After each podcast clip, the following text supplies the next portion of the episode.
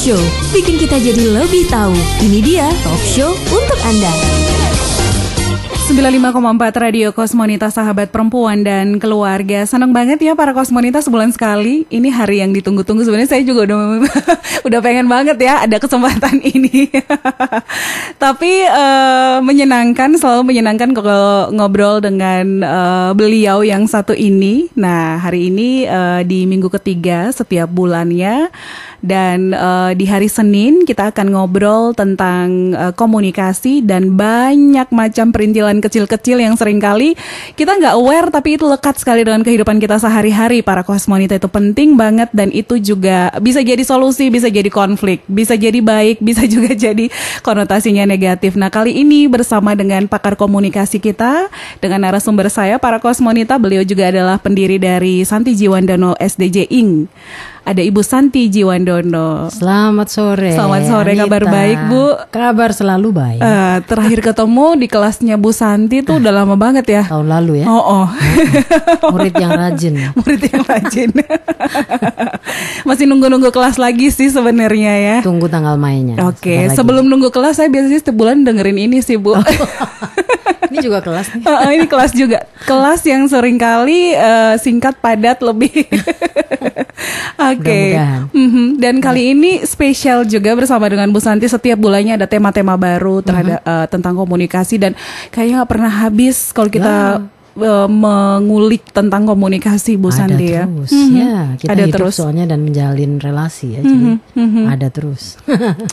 uh, melakukan hubungan sosial sehari-hari, hmm. komunikasi dibutuhkan. Yeah dan uh, cara orang berkomunikasi juga sering kali itu uh, jembatan antara satu makhluk individu dengan individu yang lain Betul. tapi sering kali kita melupakannya. Betul. Nah, kali ini tema kita para kosmonita bersama dengan Bu Santi adalah uh, gaya komunikasi yang bisa memicu konflik.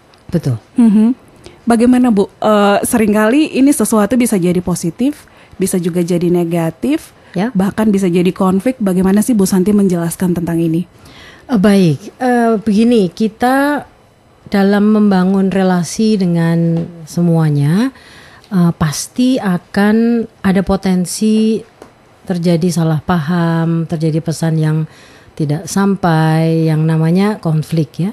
Dan potensi itu pasti ada karena kita orang yang sangat beragam latar belakangnya, di dalamnya berbeda-beda, pemahaman mengenai begitu banyak uh, hal dalam kehidupan ini juga berbeda-beda. Jadi potensi konflik harus sesuatu yang memang di expect ya. Artinya pasti terjadi. Nah, semua keterampilan eh, ilmu, pelajaran komunikasi itu salah satu uh, tujuan akhirnya adalah meminimalkan konflik itu atau menghilangkan sama sekali kalau bisa. Nah, salah satu yang ingin saya bagi sore ini adalah bagaimana kita mengenali gaya komunikasi kita sendiri masing-masing uh, yang khususnya yang hal-hal yang bisa memicu konflik gitu artinya ada potensi di mana uh, cara kita ngomong uh, intonasi yang kita pakai hmm. uh, pemilihan kalimat atau kata-kata ketika kita merespon itu hmm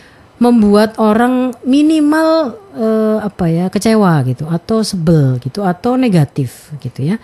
Artinya tidak menolong diri sendiri sebenarnya. Tapi uh, sering kali uh, saya bisa memahami bahwa saya sendiri juga belajar ya seumur hidup untuk tahu mm-hmm. kayak komunikasi mana sih yang membuat orang menjadi bingung atau membuat orang tidak langsung bisa mengerti uh, pesan yang saya sampaikan. Nah itu buat saya penting untuk kita pelajari, untuk kita paling tidak identifikasi dulu ya. Mm-hmm. Lalu setelah itu kita coba pelan-pelan asah supaya uh, minimal gitu. Nah, salah beberapa contohnya adalah intonasi ya. Uh, tinggi redahnya uh, suara kita atau keras lunaknya volume suara kita atau uh, kita cenderung untuk selalu datang-datang misalnya negatif respons hmm. gitu ya. Hmm. Artinya aduh ini kok dingin ya Terus kalau nanti datang suatu ketika, aduh panas gitu, atau aduh uh, jauh gitu, aduh kok males ya. Gitu. Jadi hmm. uh, respon pertama itu selalu negatifnya yang diambil. Hmm. Nah itu juga perlu di, di di apa ya di tengarai gitu, sehingga kemudian kita bisa tahu, oh ini loh yang didengerin orang lain gitu. Seperti ini loh cara ngomong intonasi saya yang datang gitu. Apa yang didengar oleh orang lain. Jadi bayangkan kalau Anda mendengarkan Anda sendiri, kira-kira Anda senang apa enggak gitu ya. Lalu eh, bahasa yang lebih eh, apa signifikan juga bahasa tubuh. Nonverbal. Intonasi tadi juga nonverbal. Artinya ketika kita datang ke ruangan misalnya bunuh orang gitu, apakah kita sempat melakukan kontak mata atau kita ketika berjabat tangan apakah jabatannya erat atau ya ala kadarnya aja gitu ya. Nah itu justru hal-hal yang lebih relatif lebih cepat menyampaikan pesan adalah nonverbal itu. Nah itu pun juga hal-hal yang bisa memicu konflik, bisa me- menimbulkan potensi terjadi em, ketidaksukaan atau negatif atau membuat orang jadi eh, makin bingung gitu. Itu sih intinya sebenarnya yang kita mau bahas sore ini. Eh, saya dengar dari awal Bu Santi bilang bahwa gimana sih gaya bahasa lebih ke refleksi kita sendiri sebetulnya ya. Ya, ya, Seringkali eh, komunikasi kita fokusnya ke lawan bicara, padahal sebetulnya dimulai dari diri sendiri, Exactly. dimulai dari Jadi kita. mulai dari diri sendiri. Nah, em, ada saya nggak mau kasih contoh ya. Ada cerita em, respon kita terhadap pesan yang disampaikan oleh orang lain itu kan eh, dinamis ya dan begitu beragam. Gitu. Pesan itu kan bisa lewat kata-kata, bisa lewat bahasa tubuh, bisa lewat medium, bisa langsung, bisa dalam kondisi dan konteks yang bermacam-macam juga ya. Jadi em, sering kali kita jadi tidak punya waktu sebenarnya atau tidak punya energi ya untuk kemudian melihat eh, tadi cukup terngiang nggak sih sebenarnya kata-kata kita kepada orang itu gitu pada Oke. saat kita melakukan komunikasi itu gitu ya. Kalau setiap kali kita bicara terus kemudian ada kayak ada feedback gitu ya apa suara gaung echo gitu yang langsung ke kita kemudian kita tahu aduh kok tadi kayaknya ternyata terlalu kasar ya gitu. Atau aduh kata-katanya kok jelek ya gitu. Itu juga em, buat saya adalah sesuatu yang sangat reflektif itu. Dan itu sehat sebenarnya untuk relasi karena kita pertama kita punya keberanian untuk mengakui bahwa ada banyak kekurangan. Kemudian yang kedua kita bisa mengidentifikasi apa kekurangan itu sehingga kita tahu tahu kan bagaimana bisa memperbaikinya kan itu. Mhm. Nah, em, misalnya eh, ada beberapa pola sih sebenarnya yang yang saya pelajari juga yang sebenarnya perlu ditransformasi. Nah itu kita harus mengenali ada dua pola yang saya ingin sampaikan sore ini itu ya tetapi. Ah, jadi misalnya Ya, tetapi Ya, tetapi. Jadi kita sering kali tidak sadar gitu ketika kita mendapatkan pesan ya, lalu respon kita adalah iya sih, tapi Oh, selalu ada iya. tapinya. Nah, itu sebenarnya itu tidak membantu karena membuat orang jadi bingung. Hmm. Kayak tadi eh, Jimmy itu contohnya tadi sore Jimmy ngobrol sama saya mengenai suatu Ini tersangkanya konten. nih. Tersangkanya ada di belakang sini. Eh, cerita mengenai usulan gitu ya. Saya bilang iya bagus sih, tapi nah mulai deh gitu ya. Nah itu ya tapi nih kalau kita terus menerus melakukan itu, Oke. itu akan membangun sebuah kesan yang membingungkan sebenarnya. Misalnya saya pakai pakaian ini cantik gak sih gitu? Mhm. Ya cantik sih, tapi, Tapi- kurang cerah. Oke. Nah terus yang mana? Maksudnya tuh yang kurang cerah apa yang bagus kan gitu kan? Aha, yang harus diambil atau orang itu punya kecenderungan untuk eh, lebih apa ya istilahnya lebih mengena itu pada konten yang negatif. Nah, Jadi yang yang tabinya itu yang akan diambil Mm-mm. sebagian besar. Nah itu eh, kita harus mulai sadari itu. Kita sering kali ngomong begitu nggak ya? Nah ada yang satu lagi adalah em, memprediksi gitu atau sotoy namanya istilah sekarang sok tahu gitu ya. Misalnya gini, ah, ah dia ini memang nggak suka sama aku gitu. Hmm. Ah lu pasti ini kan apa namanya itu itu aja kan menurutmu. Jadi kayaknya seolah-olah kita udah tahu gitu ya. Berdasarkan apa yang kita lihat atau apa yang kita rasakan atau eh, personal bias kita sendiri gitu. Tanpa memahami bahwa itu faktanya atau enggak sih sebenarnya gitu. Nah itu dua pola yang menurut saya berpotensi untuk memicu konflik. Sesederhana iya sih, tapi lalu kemudian sesederhana asumsi kita sendiri. Ya, itu yang sebenarnya memang asumsi kan sebenarnya eh, tidak boleh ya gitu ya. Bahwa itu membangun apa memberikan kita informasi awal mengenai suatu keadaan atau orang nggak apa-apa. Tapi kan perlu dikonfirmasi, perlu diklarifikasi, perlu dicek apakah memang itu faktanya gitu. Jadi dua-dua itu menurut saya uh, penting untuk mulai kita bahas nih. Oke, kita akan bahas lebih dalam para kosmonita tapi segmen pertama aja udah bikin kita harusnya refleksi yang, yang cukup baru di awal nih para Ya. kosmonita. Belum menyentuh dulu eh, gaya seperti apa sebetulnya yang eh, yang bisa memicu konflik, memunculkan konflik para kosmonita. Terima kasih juga di 081 limanya 3 kali 678 954. Kami masih akan kembali sesaat lagi. Radio Cosmonita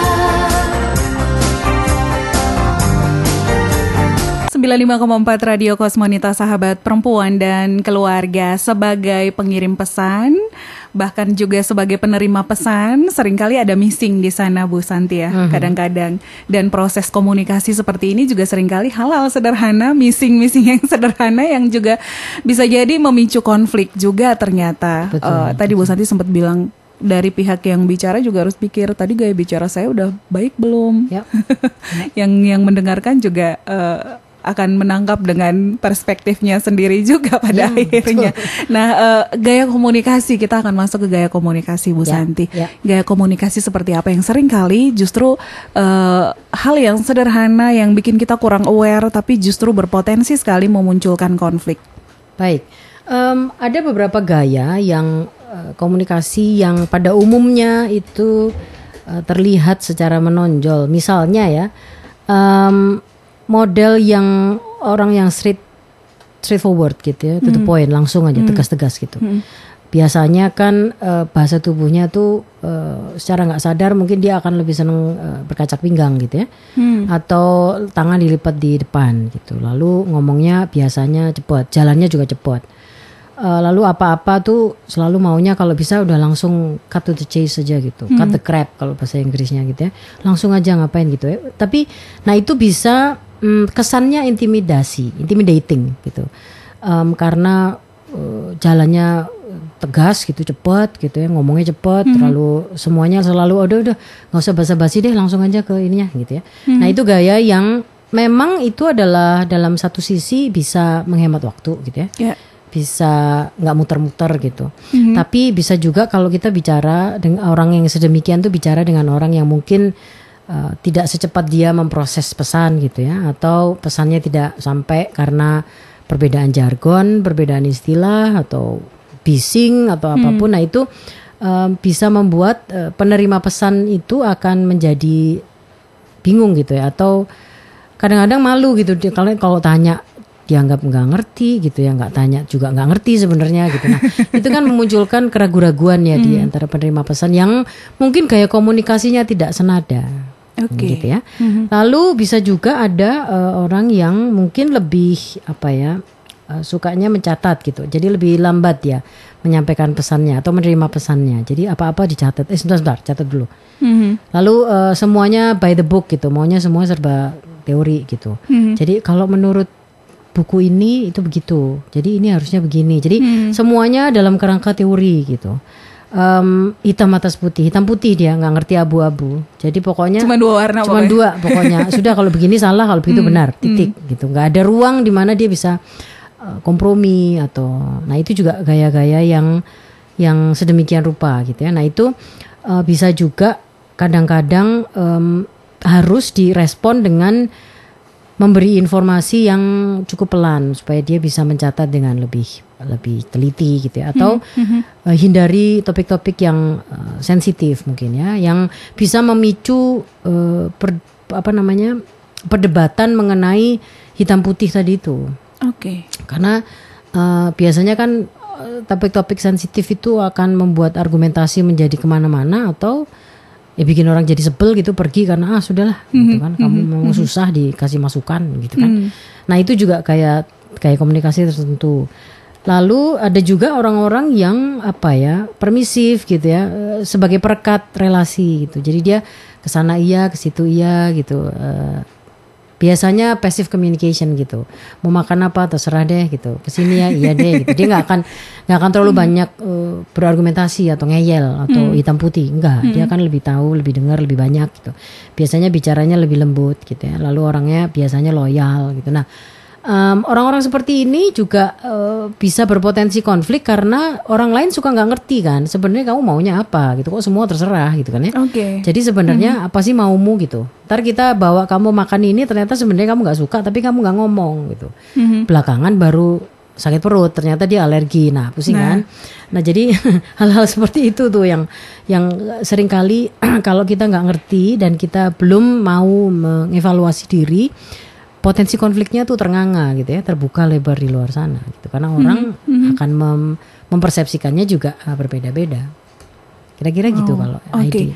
Eh, tapi di antara tiga yang Bu Santi sudah menjelaskan ini masing-masing ada plus minusnya juga sebetulnya. Ada plus minusnya, memang, memang. Tapi yang penting kan adalah pemahami ya.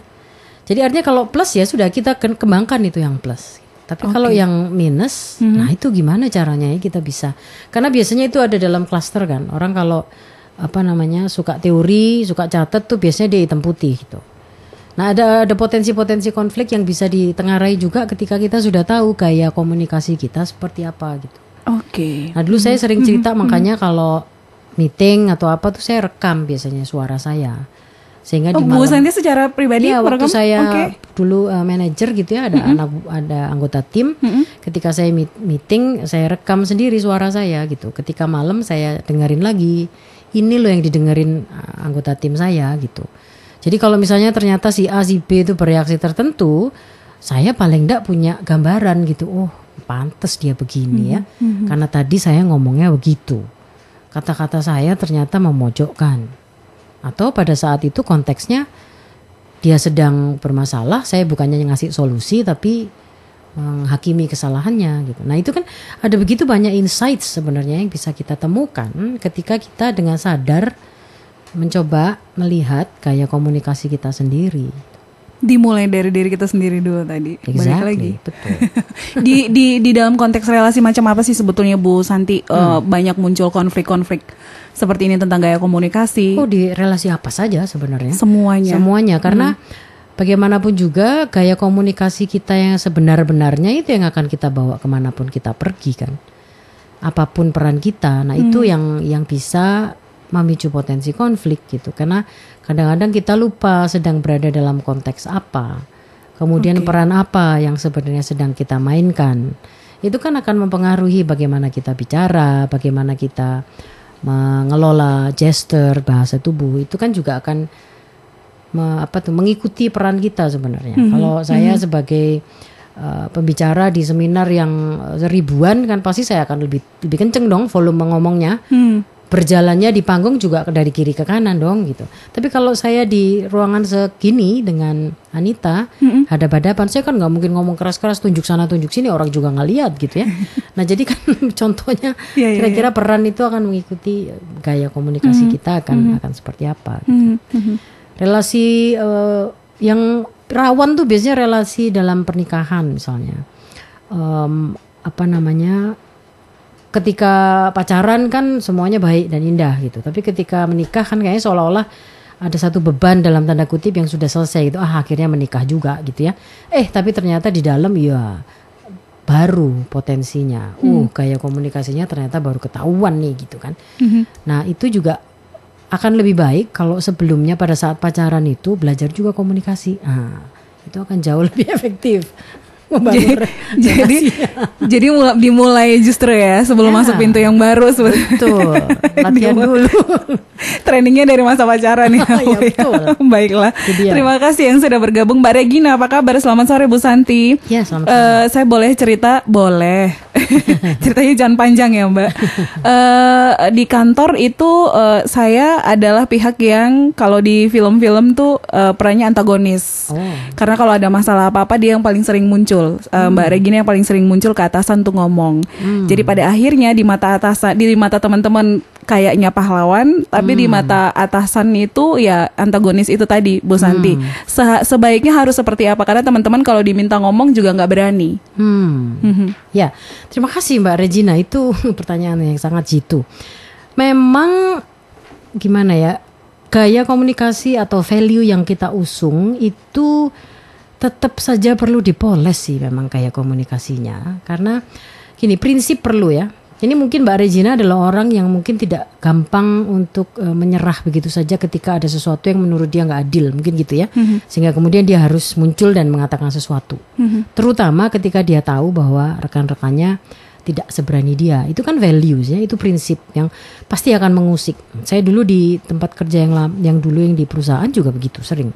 Nah, tapi bukan berarti bahwa kemudian kita eh, tidak perlu untuk evaluasi dulu. Kalau saya sedang dalam kondisi yang seperti ini, ini kan kondisi yang bisa menaikkan tensi sebenarnya. Karena karena dia sedang apa tuh ingin melakukan suatu kritik mungkin ya atau masukan kepada atasannya. Tidak semua atasan senang kan dikritik atau diberi masukan oleh anak buahnya. Nah, itu kan berarti konteksnya pun kan ada konteks yang sensitif. Nah, itu dipahami. Artinya harus mencari waktu atau momen atau gaya komunikasi tertentu agar persepsi bahwa dia adalah antagonis di mata karyawan itu bisa mm, pelan-pelan terminimalisir.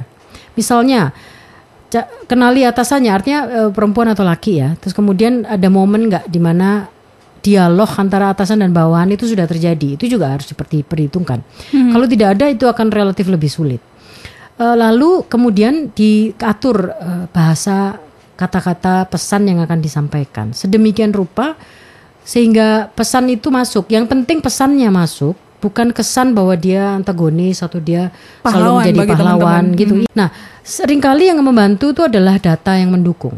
Data yang mendukung yang membuat atasannya itu kemudian yakin bahwa eh, anak buah saya yang satu ini sebenarnya sedang menyampaikan kepada saya faktanya.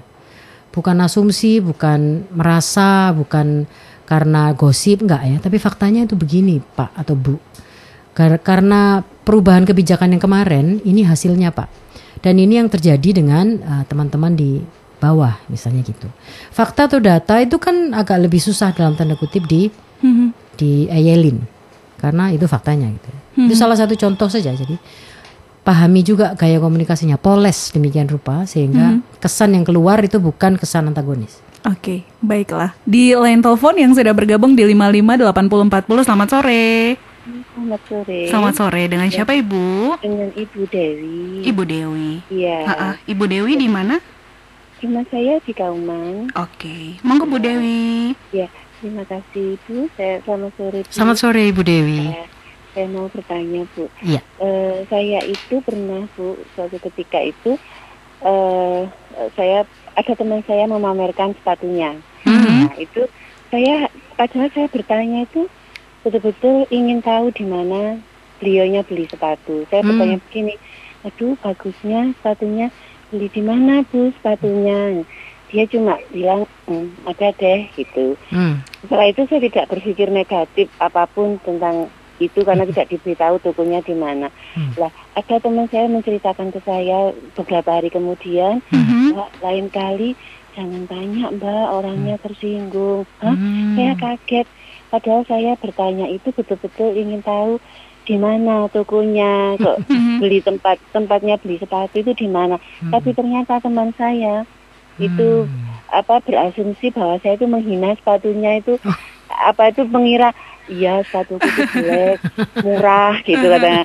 Dia itu anu apa Bu Dewi itu tanya itu soalnya sepatu saya itu jelek murah enggak seperti sepatu dia. Oke. sok-sokan tanya tokonya padahal saya itu tanya betul-betul di mana belinya. Nah, saya sering Bu menghadapi apa seperti itu sehingga saya introspeksi diri.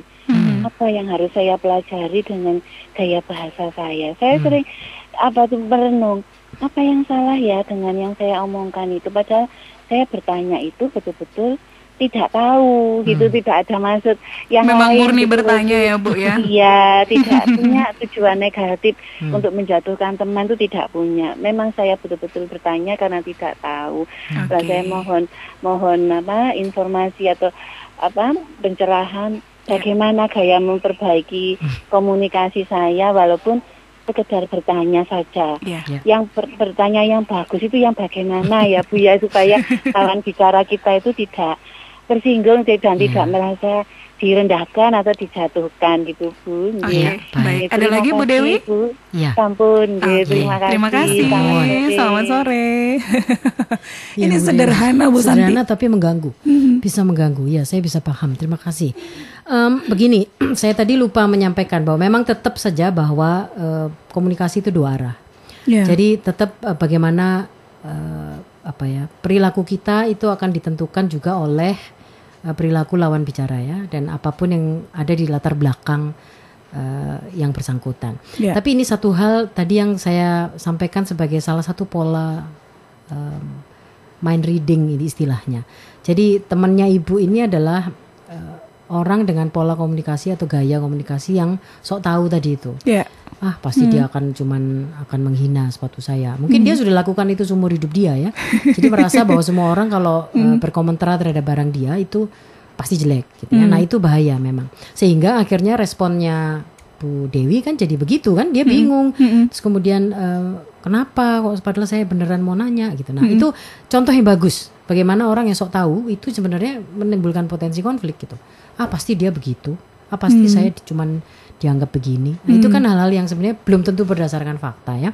Itu satu hal. Lalu yang kedua, memang tidak ada eh, pertanyaan atau cara bertanya yang baku eh, hitam atas putih gitu ya, nggak ada. Tapi itu adalah sebenarnya menurut saya pertanyaan Ibu Dewi itu biasa saja. Nah, yang perlu dilihat adalah konteksnya, Bu. Pada saat bertanya itu dalam situasi seperti apa?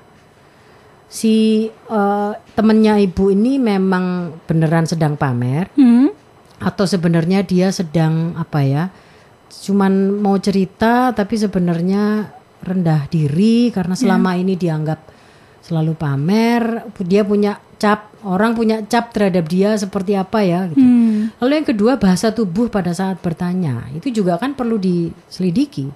Bahasa tubuhnya seperti apa, intonasinya seperti apa. Kalau misalnya tanya, aduh bagus sekali bu, beneran. Eh, Kira-kira ini kalau beli di sini ada nggak ya bu? Misalnya gitu. Jadi mendorong eh, pertanyaan itu menjadi sesuatu yang genuine gitu, karena dia sudah punya fakta di belakangnya kan. Saya biasanya beli di toko A nih. Kira-kira kalau di toko A ada nggak ya bu ya? Itu beda dengan beli di mana sih? Nah itu intonasi itu kan mempengaruhi kan. Hmm. Beli di mana dengan mu- eh, apa namanya mata yang melihat ke rendah ke bawah misalnya gitu kan. Posisinya Itu kan sepatu di- lagi semakin Iya, rendah. semakin rendah. Saya juga nggak tahu sepatunya itu dipamerkan pada saat di mana di Instagram kah atau di depan mata kah atau lagi dipakai gitu kan. Nah itu kompleksitas memang eh, komunikasi terjadi, percakapan terjadi itu beberapa hal itu harus di di ikut dilibatkan dalam penilaiannya gitu. Tapi secara, secara kalau semuanya itu baik-baik saja sih menurut saya harusnya nggak ada masalah sih Bu Dewi. Tapi mungkin bagus juga saya salut bahwa Ibu Dewi Ibu Dewi selalu mau merenung kemudian melihat apa sih yang salah. gitu. Itu awal yang bagus Bu Dewi. Teruskan. Sesederhana ini bisa juga ya memicu konflik. Pertanyaan beli di mana? iya sih. Cuma nanya gitu itu juga bisa. Bagi yang bertanya kan cuma nanya gitu. Yang menerima pesannya lebih dari itu. Bisa juga lebih dari itu. Hmm. Ya orang mau ngapain nih? Mungkin semua orang bisa juga dia merasa semua orang kalau nanya tuh artinya mau cuman mau menjatuhkan. Oke. Nah akhirnya dia bahasa Jawanya gebiah uyah aja gitu pukul rata. Ah pasti juga dia begitu. Nah itu loh pola mind reading itu. Mhm, Mind reading. Kita ke WhatsApp juga yang sudah bergabung. Terima kasih banyak untuk Pak Haris. Eh, selamat sore, saya dalam perjalanan pulang seneng banget dengerin eh, penjelasan Bu Santi. Nah ini cocok banget dengan saya di tempat kerja. Eh, kebetulan saya ada di satu divisi di mana eh, saya yang paling usia dan juga lama bekerja. Kemudian di bawah Pak Haris ini adalah satu tim yang usianya lebih jauh lebih muda, eh, Bu Santi. Eh, sering kali miss dalam komunikasi. Dan eh, saya sampai bilang eh, mungkin ada cara khusus untuk bicara dengan milenial milenial dengan cara lebih enak. Mungkin saya terlampau kaku. Nah, eh, pertanyaan dari Pak Haris adalah apakah Pak Haris harus berubah atau menuntut mereka untuk mengikuti eh, kalau di kantor ini memang pakemnya sudah begini. Hmm. Mhm. Buat terima kasih Pak Haris. Em, begini, menurut saya sering kali ada kata-kata bijak selalu bilang begini ya. Kita tidak bisa merubah orang lain. Yang kita bisa rubah adalah diri sendiri. Jadi buat saya kata-kata itu bijak banget gitu. Karena kita yang tahu persis gaya komunikasi kita. Apalagi kalau dalam konteksnya nih Pak Haris kan orang senior ya. Mungkin sudah jauh lebih tahu mengenai perusahaan, jauh lebih ya udah pasti hidupnya lebih lama lah daripada milenial-milenial ini kan. Berarti kan ada tuntutan yang tidak tertulis bahwa mestinya lebih bijak dong karena lebih tua gitu ya. Nah, itu kesempatan yang bisa dipakai sebenarnya oleh Pak Haris untuk menunjukkan bahwa yes, memang saya lebih bijak. Nah, caranya adalah yang paling sederhana dari setiap konflik komunikasi itu adalah dialog sih. Artinya gini, bertanya. Membangun inisiatif untuk ketemuan. kita ini bukan malaikat ya. Dan kita bukan apa namanya orang yang super power gitu yang pasti tahu mereka ini pasti begini pasti begitu tanpa kita bertanya. Tidak mungkin sudah. Generasinya ada sudah beda. Mereka lahir tuh udah pakai internet. Generasi saya mungkin generasi Pak Haris nggak tahu apa itu internet. Itu saja sudah membuat perbedaan yang sedemikian jauh. Dan perbedaan itu adalah potensi konflik baru kan gitu ya. Nah menurut saya ajak dialog dan kemudian rendah hati. Artinya gini saya itu sudah tua memang ya. Saya jauh lebih tahu daripada anda gitu ya tapi eh, kalian ini kan pasti punya pemikiran sendiri ya. Saya bikin tahu dong apa sih sebenarnya yang se- kalian lebih suka dalam perusahaan ini gitu. Oke. atau menurut kalian apa sih yang membuat kita ini bisa menjadi tim yang lebih produktif gitu ya? Atau lebih powerful gitu kan? Saya butuh nih gitu kan? Saya sudah lebih lama ada di sini. Saya tahu sih bagaimana perusahaan ini berjalan gitu. Tapi kan zaman berubah ya? Nah gitu kira-kira menurut kalian bagaimana? Nah gitu. Nanti kalau misalnya ada jawaban-jawaban yang cerdas misalnya gitu ya atau yang bagus gitu ada diberi apresiasi.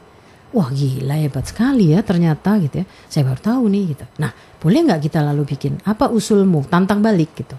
Karena orang milenial tuh setahu saya milenial centennial itu senang kalau di include dilibatkan dalam pengam- proses pengambilan keputusan. Mereka merasa jauh lebih dihargai daripada gaji Ya. itu yang dipelajari oleh banyak ahli ya di luar sana. Jadi inklusif itu penting. Nah itu dalam komunikasi itu bisa dilakukan sesimpel ini. What do you think? Bagaimana sih menurut anda gitu, menurut kamu gitu ya? Kamu itu orang yang muda dan saya akan sangat value your inputs. Buktikan dong gitu. Secara ibaratnya bilang begitu. Nah mereka kalau ditantang itu senang malah produktif gitu malah wah semangat nah kan asik nah nanti kita akan mudah-mudahan Pak Haris akan dipersepsikan menjadi eh, apa tuh namanya Yoda kalau di Star Wars itu ya jadi bijak Iya iya iya iya. memang ka- kalem yang cerdas gitu tapi merangkul dan menerima masukan dari orang-orang yang memang generasinya jauh gitu itu kira-kira Pak Haris Pak Aris semoga menjawab juga. Terima kasih yang sudah bergabung. Kami masih punya satu lagi para kosmonita eh, obrolan bersama dengan Bu Santi sesaat lagi. Yang mau bergabung boleh di 558040 atau di 081 5 nya 3 kali 678 Radio Cosmonita. Sembilan Radio Kosmonita Sahabat Perempuan dan Keluarga Konflik adalah hal yang eh, sulit dihindarkan ketika kita berhubungan, berelasi dengan orang-orang di sekitar kita mulai dari dalam rumah, dengan pasangan, dengan keluarga. Nah, eh, memang harus dikelola dengan baik. Akan tetap ada konflik, tapi kalau misalnya bisa dikomunikasikan dengan baik, bisa dikelola juga dengan baik ya. Masih bersama dengan Bu Santi Jiwandono, beliau adalah pakar komunikasi sekaligus pendiri dari SDJ Ing, Santi Jiwandono Ing. Anda boleh buka ada eh, blognya, boleh baca-baca kalau mungkin durasi di sini terbatas para kosmonita ya. Terima kasih untuk Pak A yang sudah bergabung sore hari ini. Eh, selamat sore Bu Santi. Kalau eh, beliau punya masalah ini biasanya dengan pasangan biasanya dengan pasangan dan Pak A biasanya akan lebih memilih untuk mengalah kalau misalnya ada konflik dan eh, lain-lain karena eh, pasangan biasanya lebih rewel. Tapi pada akhirnya masalah tidak selesai Bu Santi Ya. dan di kemudian hari akan muncul lagi. Nah Pak A biasanya akan eh, lebih memilih untuk pergi dari rumah supaya menetralisir suasana hati sendiri. Nah, apakah ini baik bahkan untuk komunikasi jangka panjang dengan pasangan, Bu Santi? Baik, terima kasih Bapak. Em, buat saya prinsipnya eh, semua persoalan itu kalau bisa tuntas ya, Eh, sehingga tidak muncul lagi, muncul lagi, muncul lagi gitu. Energi, waktu dan pikiran itu bisa disisakan untuk berkomunikasi mengenai hal-hal yang jauh lebih penting, misalnya ya. Karena satu problem tuntas kita bisa maju dan move on gitu. Sehingga nggak bulat aja di situ lagi situ lagi gitu. Jadi saya sih tidak menyarankan untuk setiap kali eh, selalu ngalah gitu ya kemudian pergi. Toh itu nanti akan muncul lagi gitu. Jadi saya sarankan sih em, rendah hati itu penting. Dan ngalah itu bukan berarti bahwa persoalan tidak tuntas loh. Ngalah itu bisa diwujudkan dalam hal intonasi, dalam hal pemilihan kata-kata, dalam hal mengambil inisiatif untuk merendah terlebih dahulu. Itu semua perilaku komunikasi yang sangat disarankan. Dan itu bisa dilakukan melalui intonasi, melalui kata-kata misalnya ya deh, gitu ya. Baik, kamu duluan. Saya dengerin. Itu kan juga Oke. sebenarnya ya, ngalah dulu Ngalah duluan gitu ya. ya. Lalu bukan berarti bahwa ah sudahlah males ngomong sama kamu udah pergi aja nggak akan kelar gitu problemnya. Jadi Ya. menurut saya em, itu prinsipnya adalah harus diselesaikan. Tidak harus diselesaikan hari itu juga gitu, tapi ada perencana bahwa kita spend waktu yuk momen yang ini pas nih kita ngomongin soal itu lagi boleh nggak? Waktu itu saya merasa belum tuntas gitu. Kita apalagi pasangan gitu ya yang akan seumur hidup lah ya. Jadi akan jauh lebih eh, tenang kan kalau itu tuntas gitu. Nah, tuntas pun tidak mungkin dalam satu kali, gitu. Ya. bisa berkali-kali juga. gitu. Tapi paling tidak ada willingness, ada kemauan dan rencana untuk menuntaskan itu. Tentu saja dialog itu harus eh, seimbang ya. Jangan bisa yang satunya ngomong tok, yang satunya dengerin tok, nggak akan kelar gitu. Imbang. Iya, iya benar-benar. Dan dialog tuh kayak rapat aja gitu, ada agendanya. Kalau partner saya itu selalu ngajari ada Oh, gitu. agendanya ya, ada waktunya gitu. Jadi Kalau dialog lepas malah ke mana-mana nanti ya Bu. malah ya? ke mana-mana, Oke. Mm, tidak sesuai dengan topik yang dibicarakan, ngerembet ke topik yang lain. Nah, topik yang lain tuh ntar ya, yang ini dulu. Kembalikan lagi ke apa Oke. jalurnya gitu, sehingga tidak makin membesar tapi selesai. Mhm. Gitu, kira-kira gitu. Jadi Pak pesannya adalah eh, rendah hati. Ya. Mengalah itu tidak harus selalu dengan eh, kemudian pergi lalu kemudian Ya. balik semua selesai baik-baik Bukan, saja. Bukan. Ngalah itu baik kok, tapi Oke. caranya. Oke, oke. Kalau dari eh, segmen pertama sampai tadi Bu Santi eh, menyoroti tentang gaya bahasa atau gaya komunikasi seperti apa yang bisa memicu konflik. Eh, ternyata ada dua dua unsur yang penting yang yang bicara dengan gayanya dan yang mendengarkan. Betul. Ini juga harus punya gaya sendiri untuk menanggapi gaya bicara yang tadi Bu Santi sempat, sempat mencontohkan ada tiga itu tadi. Ya. Nah, dari sisi pendengar Bu Santi, Betul. apa skill yang harus diasah, harus dipunya untuk eh, ketika kita mendengarkan hal-hal seperti itu, bila mana kita harus sensitif, bila mana harus dipikirkan lebih jauh dan seterusnya. Betul. Mhm. Betul sekali Anita memilih satu apa namanya topik yang tepat. Eh, Listening itu meskipun kita dilahirkan dengan dua telinga, tapi ternyata bicara itu lebih dominan ya. Eh, mendengarkan tuh lebih tidak populer dalam tanda kutip. Karena kita dibang di apa dibesarkan di sebuah environment di mana orang tuh harus speak up bicara. Kalau enggak lu nggak kedengaran promosi susah kalau lu nggak bicara gitu kan. Public speaking banyak gitu. Bagus gitu. Tapi kemudian nggak ada porsi buat pendengar gitu mendengar. Sehingga menjadi relatif lebih susah. Di dunia yang bising ini eh, kemampuan atau kecakapan mendengarkan itu akan sangat-sangat bermanfaat karena langka. Lalu yang kedua, listening itu untuk paham, bukan untuk memotong atau interupsi, bukan untuk memberikan masukan dari pemikiran atau sisi kita. Listening is for listening only. Nah, gaya bahasa tubuh yang listen well itu adalah pasti kontak mata, kalau dialog ya, kalau tetap muka. Kemudian mengangguk, kadang-kadang juga ah begitu ya. Jadi eh, mengulang gitu ya. Ah, jadi maksudmu begini. Oke. Kemudian pertanyaannya adalah pertanyaan-pertanyaan yang open end. Oh, jadi menurutmu itu enggak sesuai ya? Gimana tuh caranya? Gitu. Jadi semua fokus perhatian dilimpahkan kepada pembicara. Itu adalah listener yang cakap. Bahasa tubuhnya pun ke situ. Dia nggak akan badannya pasti akan eh, condong kepada pembicara, kontak mata, eh, tangannya semuanya itu fokus ke- kepada pembicara yang sedang bicara. Jadi seolah-olah yang lain itu sedang freeze gitu. Gitu ya. Jadi itu bahasa tubuh yang yang dibangun. Kemudian ketika ada subjek yang sedang disampaikan topiknya, listener, a good listener itu akan stay on topics. Dia akan tidak kemudian merembet ke dirinya. Jadi misalnya Anita sedang curhat. Saya sebenarnya lagi suntuk nih karena ada masalah begini-begini. Saya sebagai pendengar yang buruk saya akan bilang ah gitu aja dipikirin.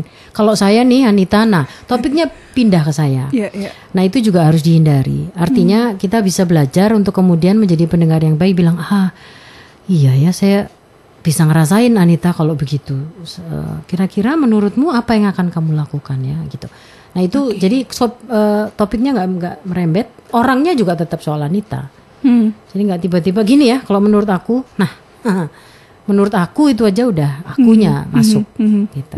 Nah, itu adalah apa kebiasaan-kebiasaan yang kita bisa mulai bangun. Pada saat kita berada di apa berkomunikasi atau bercakap-cakap di telepon. Pada saat menulis WA itu juga luh itu saya mengamati. Kalau orang sedang mengetik atau typing itu diem aja dulu napa. Jangan ikut-ikutan typing. Yang ada itu semua typing ya kan. Terus nanti aduh harus ngulang deh gitu kan jadinya. Bener. Aduh bu, bener banget nih. Kalau orang lagi typing rendah hati lah. Jadilah orang yang lebih baik. Kenapa sih? Yang minimalin konfliknya gitu loh. Iya iya iya. iya. Diemin aja dulu sampai dia selesai. Sudah nih kalau perlu. Sudah ya, oke saya udah catat nih semua apa yang kamu sampaikan. Baik kalau kamu nanya begini menurut saya gini ya gantian typing. Kan enak. Apalagi kalau di grup ada 15. 15 typing. Adminnya pusing. Iya iya iya iya iya iya. Nah, Betul. itu dia. Makanya listening itu kecakapan yang sangat langka. Akan dicari nanti. Oke. Gitu kira-kira. Dan dan dari pen- penanya-penanya kita juga semuanya adalah pendengar yang akhirnya merasa diri menjadi korban Bu Santi ya Nah, dari jadi. dari Betul. lawan bicara pada Ya, akhirnya. betul. Baiklah. Eh, terima kasih yang sudah bergabung, yang di eh, WhatsApp juga ya. Hmm. Kalau misalnya Anda tidak sabar, ada eh, beberapa portal media sosial dari Bu Santi yang juga bisa diikuti. Ada juga kelas-kelas yang bisa diikuti karena kita terbatas dengan eh, durasi para kosmonita obrolan sore hari ini. Saya juga kayaknya bercermin banget sih Bu. Dari juga. dari kalimat awal Bu Santi. Oke, Eh, supaya tidak terjadi konflik di kemudian hari, Bu Santi. Lalu kemudian misalnya dengan pasangan, dengan atasan tadi juga masalah dari pendengar juga, dengan rekan kerja atau mungkin bahkan dengan keluarga bisa jadi. Ya. Eh, konklusinya dari Bu Santi mungkin eh, tentang bagaimana gaya komunikasi supaya meminimalisir konflik. Baik. Eh, yang pertama kenali gaya komunikasi Anda sendiri.